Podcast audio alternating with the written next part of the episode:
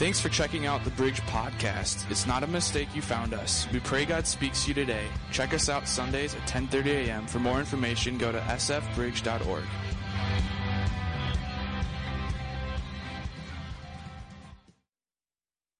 Hey, it's it's so fun to celebrate what God did last weekend. And I like Derek said, if you oh hey, good call. My bad. Hey, Ron, you didn't bring your sign this morning. If you are a kid in this room, you guys get to go have a ton of fun. You guys can head back with Monica, enjoy the morning.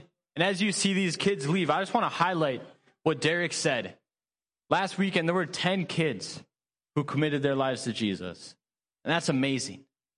Because for me, when I was a kid, my faith and the foundation that I'm still living on was built in kids' church. And it's so fun to see students who are truly coming alive in Christ every single week back then. There were 10 students who gave their heart to the Lord. And that's, that's something to celebrate. That gets me excited as a youth pastor, knowing that in a few years, when they are in youth group, that their foundation is built. They have a firm foundation that, that we get to continue building on. But like Derek said, I just want to say thank you to anyone who served last weekend. Right? We truly could not do it without you guys. It was an amazing weekend, a ton of fun. And for real, thank you guys so much for serving and, and making the weekend possible.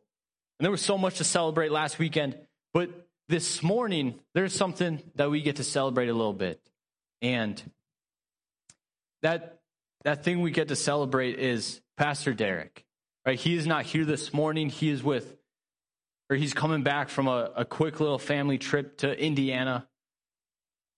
But 52 weeks ago, from this weekend, one year ago, is the Sunday Derek officially took over as lead pastor of this church.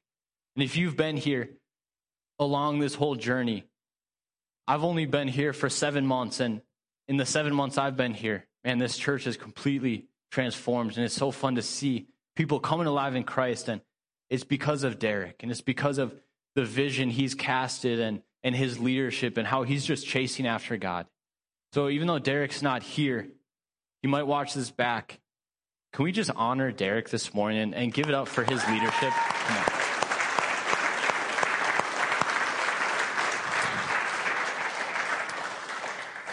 And now I'm I'm expecting that raise, Derek. So um, no, but hey, if you could you, you're not going to hear a pastor say this a whole lot, but if you have your phone, could you take your phone out real quick? And if you have Derek's number, can you just text him right now? He's driving, but when he gets to where he's going, it'd be awesome if he had 50 texts of people and just text him, thank you for serving this church. Thank you for, for leading us so well. Because he's the man and it's, it's fun working for him. I'm glad he gets a little Sunday off this morning, but as you're texting him, I firmly believe that we can text our prayers. So as you're texting him, don't stop. I'm going to say a quick prayer for Derek. So, God, we thank you for the leadership of Derek. We thank you for his investment into this church, his investment into this community. And God, we continue to pray that you give him the energy, give him the motivation, the passion to continue pursuing you first and foremost, that he can lead this church as a byproduct. And God, we pray for just a, a special protection over his life, both physically and spiritually, as, as he deals with the demands of ministry. God, we also lift up his family to you because we know it's not just Derek, it's, it's a whole mom family thing. God, from Meg and, and Ellis and Parker, God, we pray that you protect them. God, you help them continue to grow day after day into just men and women of God. God, we thank you for Derek and his leadership. In your name, amen. Amen.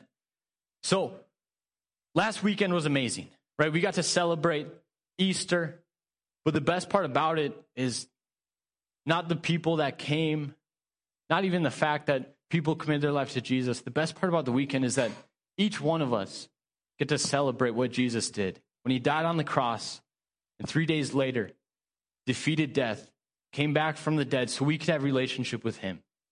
And the great part is that's not just one weekend out of the year we celebrate that. We get to do that every single day. Because when we when we wake up in the morning, we have a choice to make to live for Jesus. And if it wasn't for Him defeating death, there's no decision we can make. And it's an everyday thing.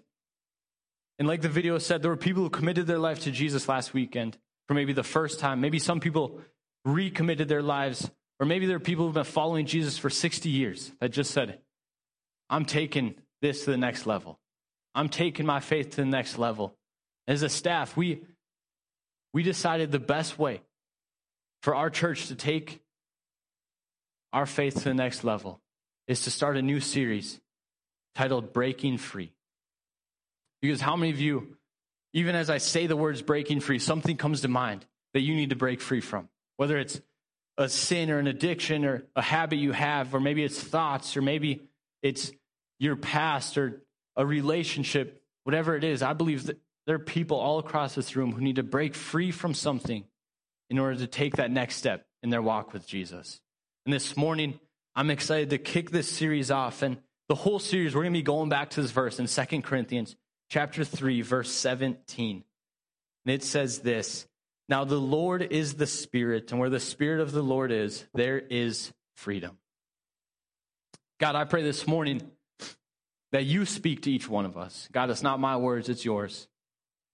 God, help us start this process of breaking free from whatever is holding us back. In your name, amen.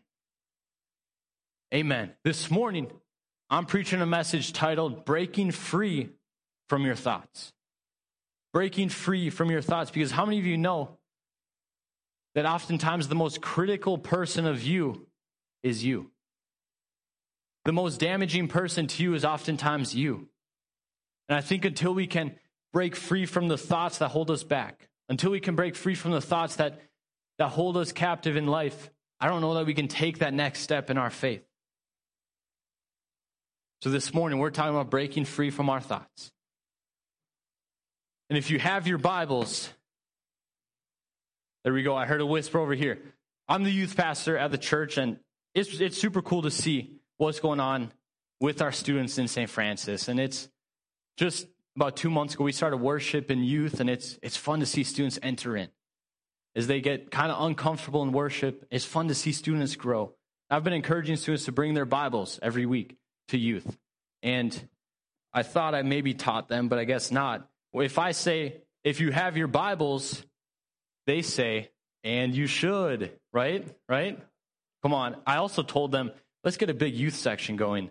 And we have two students over here. So that's my youth section today. Thanks for, for living it up. Uh, but can we try that? When I say if you have your Bibles, you say and you should. Ready? If you have your Bibles, and you should. There we go. See, isn't that kind of fun? It's it's a good reminder. Bring your Bibles to church, right? It's God's word. It's the reason you know, we we do what we do. And if you have your Bibles, there we go. Turn to 1 Samuel chapter 9. And as you turn there, just a little context of, of what's going on. The Israelites, God's chosen people in the Old Testament, they, they got out of slavery. And they would love the Lord. Then eventually they'd turn their back on the Lord, and God would raise up a leader that would kind of bring them back to loving the Lord. And after some time, they would turn their back on God, and God would raise up another leader. And it was just this cycle over and over again. And this is where we find ourselves in, in 1 Samuel chapter 9. The people are, are starting to kind of turn their back on God. And they go to Samuel, who's kind of the spiritual leader of the nation at the time, and they're like, Samuel, we want a king. We look around at every other nation in the world, and they all have kings. Why are we not like them? And Samuel's like, You guys are dumb. We don't need a king. God is our king. But the people are like, No, we want a king. Samuel is, like, How dumb are you guys? I'll talk to God, but I know the answer. And Samuel goes to God and he's like, The people want a king. And to Samuel's surprise, God's like, Fine, give him a king. But I'll tell you who to appoint. And in 1 Samuel chapter 9, Samuel meets a guy named Saul. And Saul in the Bible, it says he's the most handsome man and he's head and shoulders taller than every other man. That's a pretty good combination, if you ask me. Probably worthy of being a king. So Samuel, as soon as he sees him, God's like, that's the one. Appoint him as king.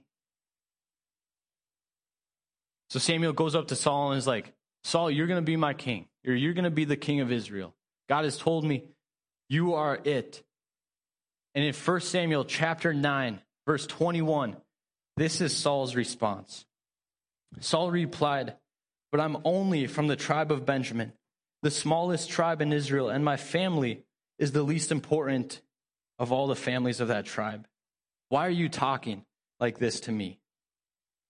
I find it interesting that Saul, after he's anointed king, his first response isn't, Oh, that's insane.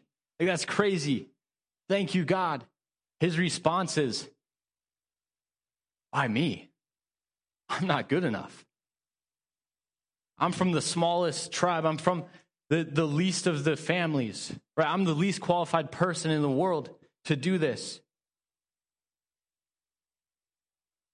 I think a lot of us are like Saul. God has put us in a, a certain place in this world. And our response is not, God, thank you for this opportunity to love you. Thank you for this opportunity to be a witness for you. Our response is oftentimes, I'm not good enough. Why me?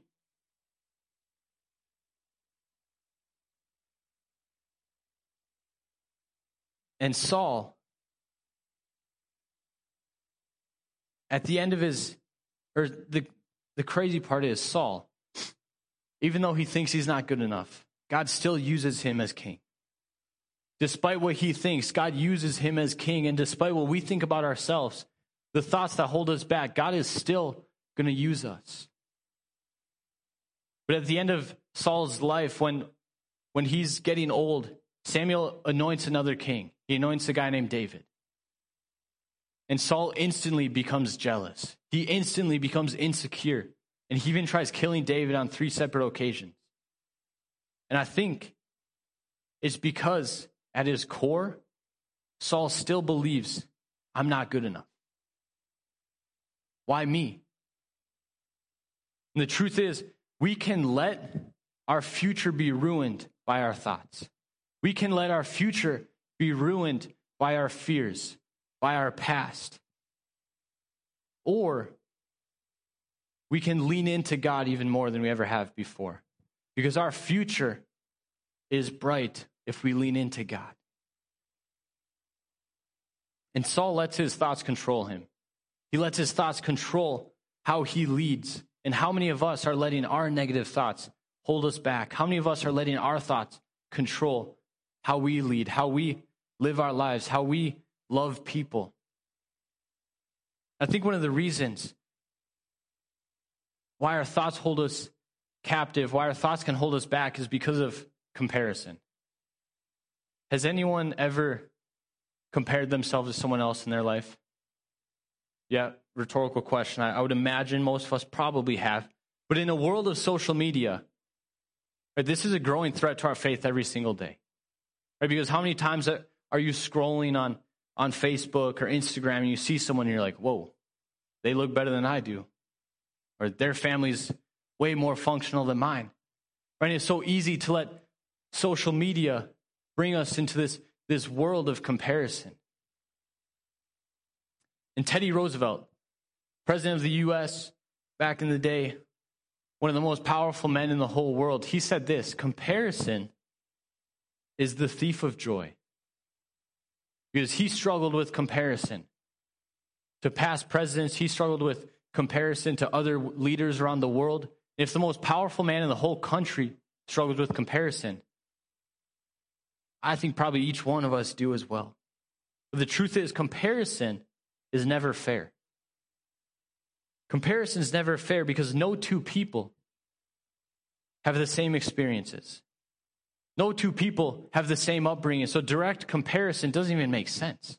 It's not worth our time. I just got done saying that social media can be bad. It can also be great. I have this thing called TikTok.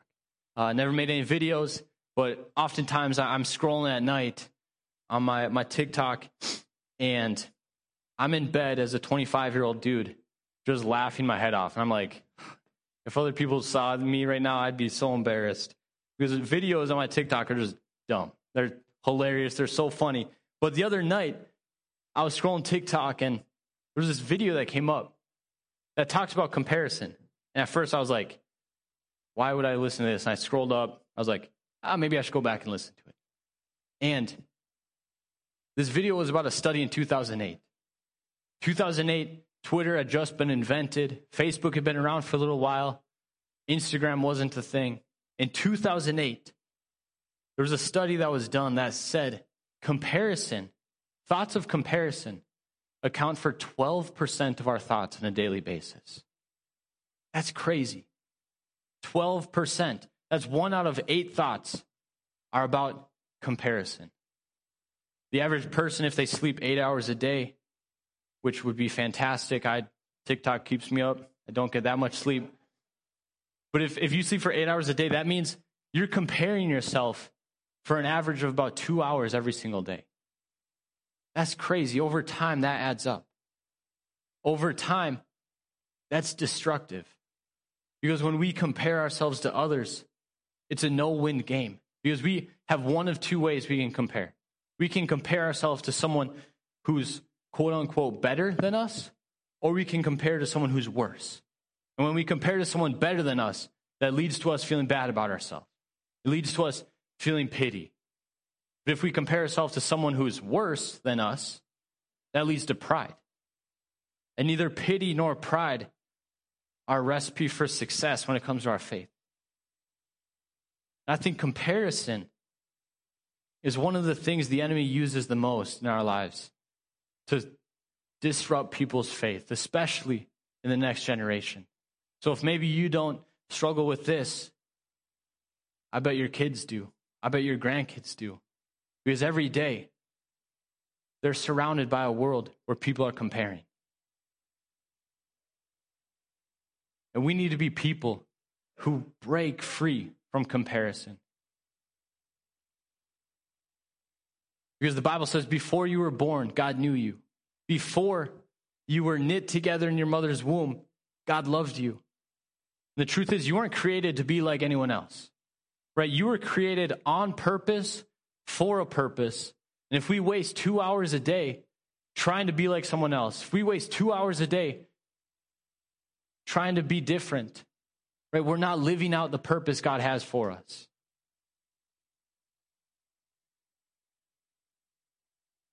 But comparison can also be to our past. How many of us have ever done something that, that we've regretted? Anyone? Oh, half the crowd. I thought I'd maybe talk to a little more people. So if you haven't, hey, tune out here. It's all good. I don't, I don't mind. But for those of us who have done something that, that we regret, how many you know that that can weigh on us? Right? There are moments every day where a thought gets triggered, where we hear someone's name and we regret something. We hear a song, we hear a word, we see something, and instantly something from our past is brought up and and we regret what we've done. And your past is something that can destroy your future if you let it. But your past is also something that can fuel your future if you give your past to God. Because 2 Corinthians 5:17 says, this means that anyone who belongs to Christ has become a new person. The old life is gone, a new life has begun. The old is gone, a new life has begun. And that's so encouraging to me because there are things I wish I'd never done. There are things I've said to people I wish I never said. But when you give your life to God, right, the past is in the past. A new life has begun, and we get to look forward to this new life that God gives us. And on Wednesday night, I I realized that um, I had a thought that made me feel kind of old.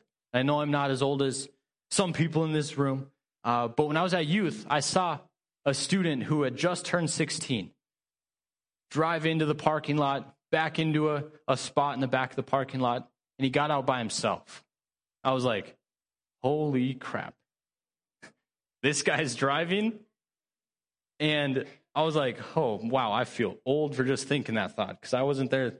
I was there not that long ago. But it, made me realize something as I, as I'd already started preparing for this message that our faith is sometimes like driving. Because when we drive, right, our focus is forward. Our focus is supposed to be on what's ahead. But every few seconds, we're supposed to check our mirrors. We're supposed to check what's behind us. And I think our faith is a lot like this. If if we're someone who is trying to go forward on our faith, but we're only looking at our mirrors, if we're only checking what's behind us, we're bound to crash. The old is gone, the new has begun. Right? It's the same thing the other way. If, if we're driving and we only look forward, imagine you're on a highway and you only look forward and you're like, well, here we go. And you turn lanes, eventually you're going to hit someone. Right? It's the same thing with our faith. We can't only look forward because if we never remember where God took us out of, if we never remember that moment we committed to Jesus, I don't think we're living this thing out right. So our faith is a lot like driving. It's finding that balance. It's finding the happy medium of looking forward, keeping our eyes on God, keeping our focus on what God is going to do in our life, trying to strive to be better. At the same time, every so often looking behind us, just being like, God, thank you. Thank you for what you brought me out. Because the truth is, God uses our past, but we can't stay there. If we want to break free from our thoughts, a lot of us have to break free from our past. We can't let our past hold us back anymore. Because God has called us to greater things ahead. In 2 Corinthians 3 5, said it says, It is not that we think we are qualified to do anything on our own. Our qualification comes from God. See, growing up in church, I, I heard this real churchy saying a lot. And I, I'm not a big fan of like churchy sayings, but growing up, I, I heard pastors, Sunday school teachers say this all the time. God doesn't call the qualified, He qualifies the called. I think that's so good.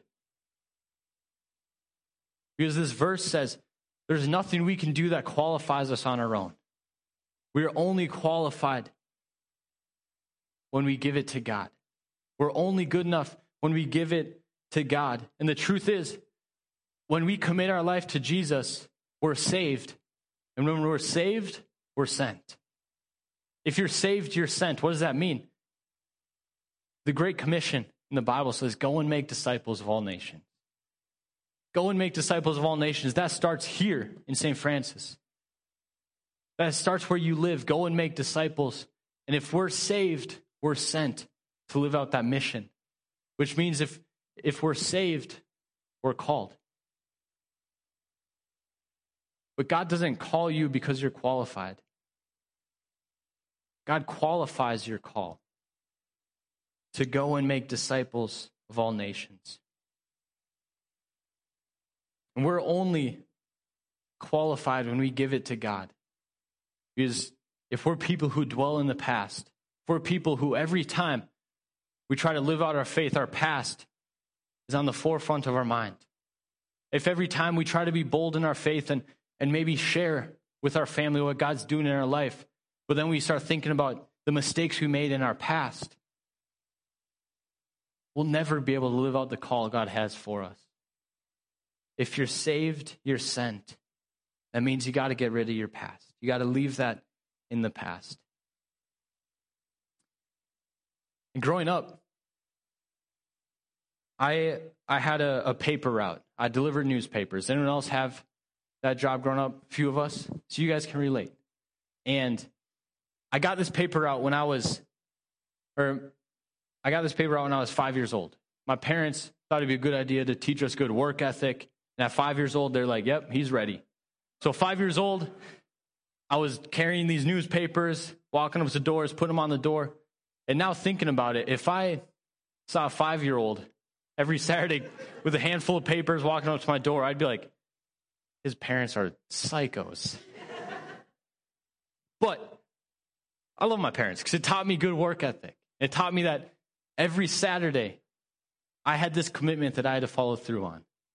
I got to make a little money, and it was awesome. And I, I enjoyed it, rain or shine, whether it snowed on April 16th. I was out every Saturday delivering these papers. And every every house had different instructions. There were some houses I'd, I'd have to walk up and hang it on the front door. Some houses I'd have to walk around back, hang the paper on the back door. Some houses I'd put it in the mailbox. And every house had a different instruction.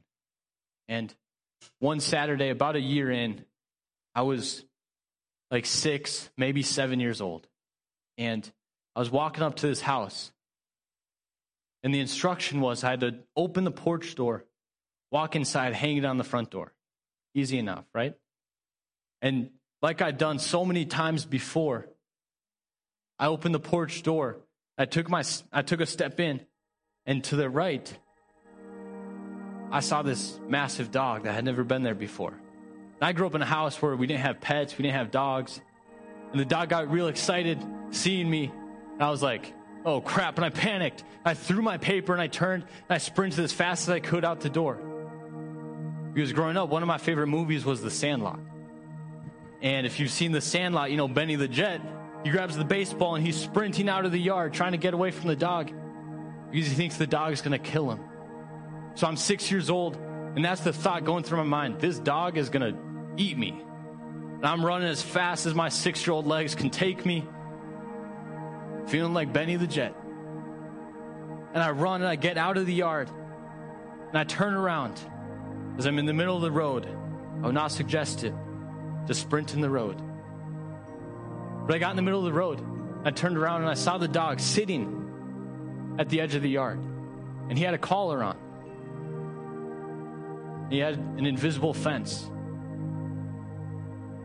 And I was terrified. Right? I was I was shaken up and I, I checked my pants. I was like, no, I'm good. We're clean. But I was terrified the rest of the day. I was like, when's the next dog gonna come and get me? The next Saturday comes around. I see the house in the distance, and instantly I'm like, oh, shoot again? I have to deal with this dog again? Because this time the dog was outside. I was like, well, my life might end. I get to the house and I'm like, I want no part of this. And I think I just threw the paper in the yard and I'm like, they can deal with it. And week after week, I would get to this house and instantly my, my heart would drop. I'd become miserable and I'd be scared for my life. And it only grew for years and years. I had to deliver a newspaper to this house. And the papers would get dropped off at, at our house growing up in the morning so we could bag them. And as soon as I'd see the newspapers, I'd be like, oh, great, here we go again. And just the thought of having to encounter this dog, just the thought would ruin my day. The thought would make me miserable. Because thoughts carry weight in our life. And I wonder how many of us in this room are like a seven year old me, where just a thought is ruining your day. The thought of seeing someone at work makes you hate going. The thought of something you did in your past makes you miserable.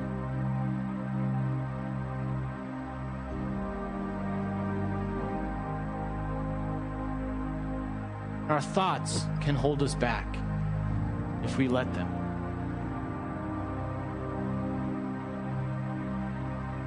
Second Corinthians 3:17 says now the Lord is the spirit and where the spirit of the Lord is there is freedom. The cool thing is when when we accept Jesus, when we invite him to lead our life, to be the Lord of our life, Bible says the, the Spirit is with us. The Holy Spirit is with us. Which means everywhere we go, every time the thought comes to mind of this dog, every time the thought of this coworker comes to mind,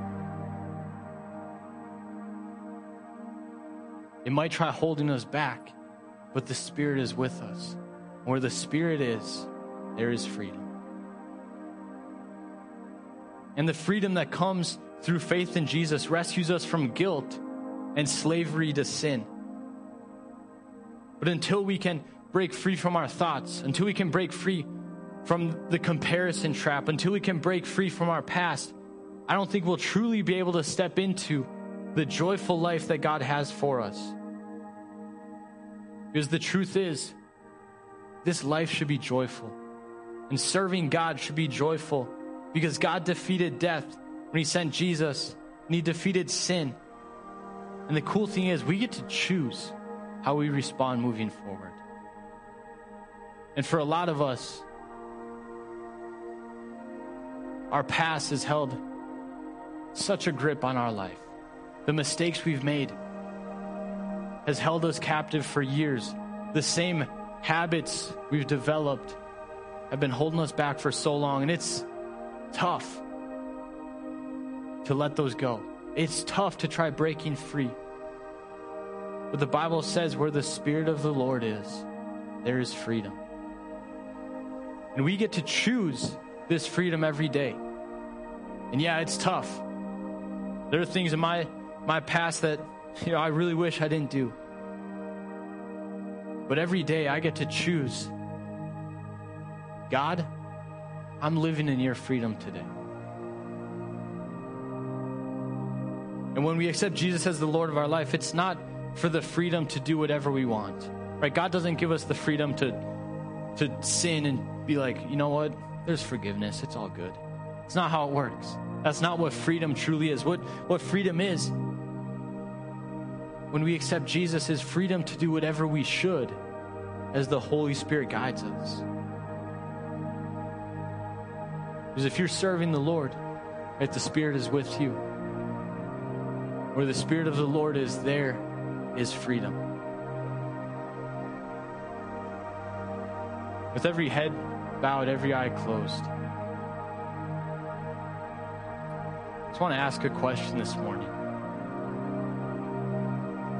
Maybe there were some of us who were, were here last weekend. And last weekend, as we celebrated what Jesus did, we celebrated how he defeated death. Maybe you weren't quite ready to make a decision to serve Him. You weren't quite ready to go all in in your faith. And this morning, as I've been talking about letting your past go, about breaking free from your thoughts, breaking free from comparison, maybe this morning you're saying, because the Spirit is with me, there's freedom. And this morning, I want to go all in. Is anyone in this room wanting to make that decision this morning to go all in? Every eye closed, every head bowed. Yeah. There are a few hands up. That's amazing. That's amazing. You can put your hands down. If everyone could repeat this prayer after me God, this morning I commit to you. I want to go all in for you. And I'm committing to not letting my thoughts control my life. God, I'm leaving the past behind because I know your future is bright. This morning, I, I commit my life to you. In your name, amen. Amen. Hey, can we give God some praise this morning?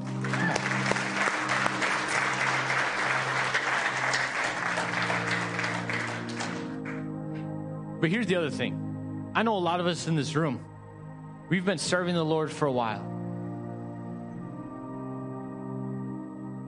I want to ask this question.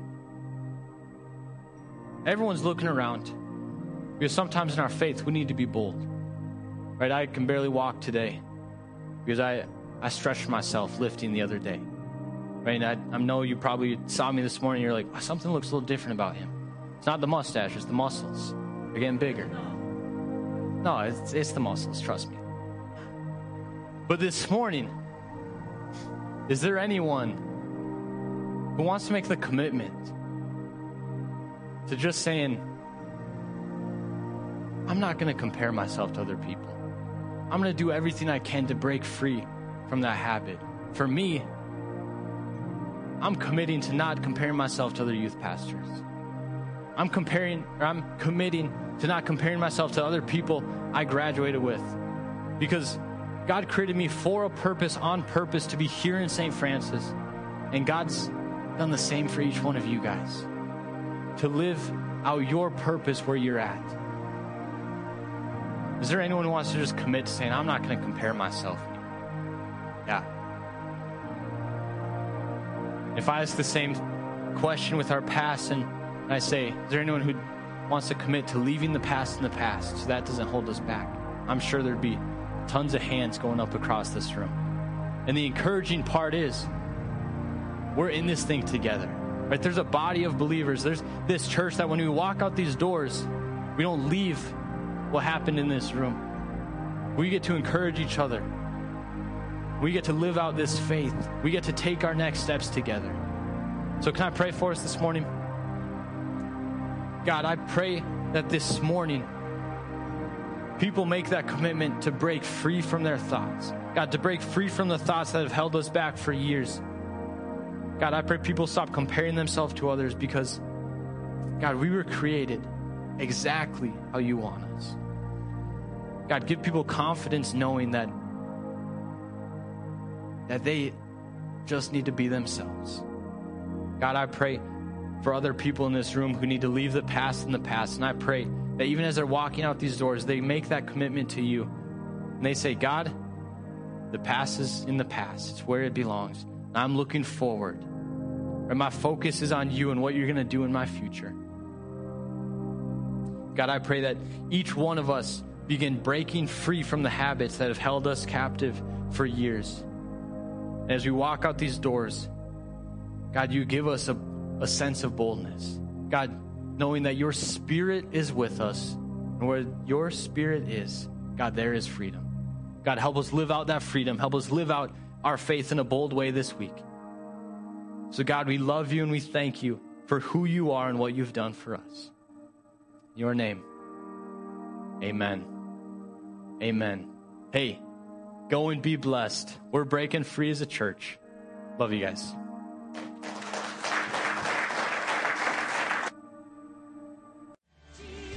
This has been a podcast of the Bridge Church.